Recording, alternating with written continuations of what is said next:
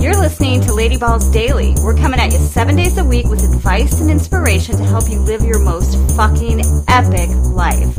I'm your host, Connie Constantine.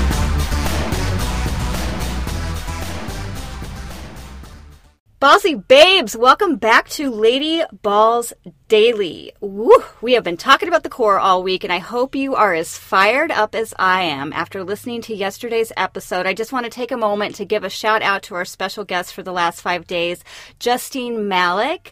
She had so much food for thought, and no pun intended, because we talked about gut health yesterday a little bit. But uh, thank you, Justine. It's such great, fabulous information and discussions that we had. And I kind kind of want to I want to piggyback off of that. We talked yesterday about gut health and how we can actually use that as one of the ways to more easily access a flow state or to more easily access our intuition.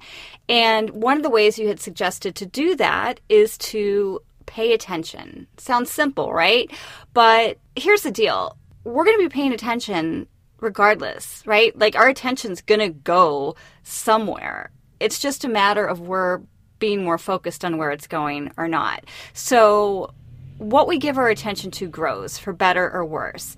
Want to take something's power away from from it? Take away your attention, right? Don't focus on it. I'm not saying that makes it necessarily completely disappear, but it does disempower it. What you give attention to, you empower. So, what are you empowering? Can you be more intentional about it? About the content you consume on social media, who you choose to spend your precious time with, thoughts that you mull over and over and over without interrupting yourself? Attention is oxygen to what you're giving it to. So, just like there's an infinite number of ways to access a flow state, there's also so many different ways to redirect our attention. But I'm going to give you some of my favorite ones today. Number one, perfect time of year, spring clean your socials. I know it's almost summer, but it's it, it still feels like winter here in LA. So I'm still doing my spring cleaning. Anyways, spring clean your socials. Does it inspire you, educate you, bring you joy, or motivate you to uplevel your game? Maybe you don't need to be following it. I, I had this conversation with a dear friend of mine who shall remain nameless, but really getting stressed out over Twitter. There's so much negativity on Twitter. It's just like bringing me down, and I can't take it. And why is Twitter, Twitter, Twitter, Twitter, Twitter? Ah? And it's like, well, okay I hear you, and Twitter can be a pretty toxic place, but it's also it's also a community, it's also an environment that we have curated and created. Like not to some extent, to a total extent. We choose who to follow. We choose who we're giving our attention to. So cut that shit out. Honestly, it just if it's not if it's not serving you, then get rid of it. You have the power to do that. So, number 1, spring clean your socials. Number 2, uh, get something cute and sparkly. I like sparkly things, so I'm suggesting something cute, sparkly, and elastic that you can wear on your wrist. Uh, this could be something else if it's more convenient for you, but I find that when I do this on my wrist, it's just much easier to access. And every time you get in a negative and or repetitive thinking thing loop, just give yourself a little snap, right? Just to consciously interrupt the pattern and then give yourself an alternative. Here's a quick example to maybe give you a better idea of what I'm talking about. Now, this could apply to anything, but think about like let's say you were in a work meeting and you spoke up about like this fabulous idea that you had and you just you got tongue tied and you kind of got off topic and where am I going with this? Kind of like I'm doing right now. No, but seriously, you did this, right? And it's like, oh shit, I shouldn't have said that. Now that's something easily you could you could keep mulling over. Why did I do that? Why did I say that? Why did, why did I get so tongue tied? What, what's wrong with me? I'm not. Oh gosh, oh my goodness. Okay, I could have said that. Now I'm thinking of the perfect thing to say. Now, of course, after it's over, stop. Tap your little, snap your little elastic, and give yourself an alternative thought. First of all, you're interrupting the pattern, being like, okay, no, no, no, no, no, I'm not going to keep thinking about this.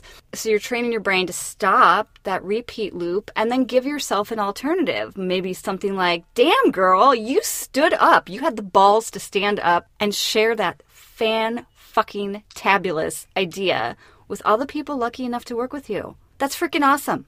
See what we did there? We turned that around. Number three, and one of my favorites, and you're going to hear it over and over again if you're listening to this show. I'm just warning you, spoiler alert. Meditate, meditate, meditate, meditate.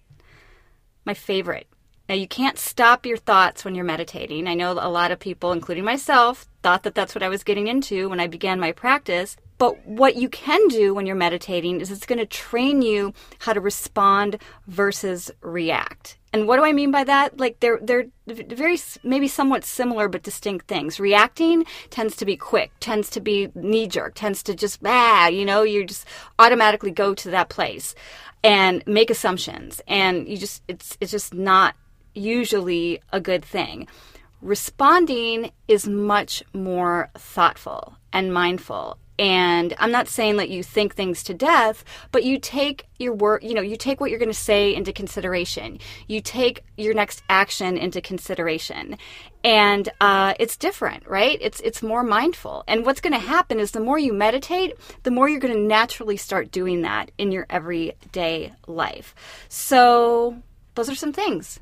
I'll, I'll leave some resources for meditation in the show notes for this episode. There's some really great uh, there's some really great apps out there if you want to take advantage of those. Uh, Buddhify, I know, was one mentioned recently by one of our guests, and that's a really cool one. But seriously, like just look in the App Store or Google meditation on YouTube. I mean, there's so many free resources out there. It, Megan Monahan, if you go to our site, ladyballsdaily.com, I've got several there from one of my meditation teachers, Megan Monahan, that you can access for free. So just go to Ladyballs. If nothing else, go to ladyballsdaily.com, type in meditate in the, the search bar at the top, and you will get hooked up. So, thank you for giving me your attention today, lovelies. I hope you found this useful. Love, love, love, and I will see you tomorrow. Ballsy Babes Unite. If you're down with our vibe, make sure to go to ladyballsnation.com and sign up for our Insiders newsletter. And don't forget, new episodes drop every day, so make sure to hit that subscribe button and you'll never miss a single one.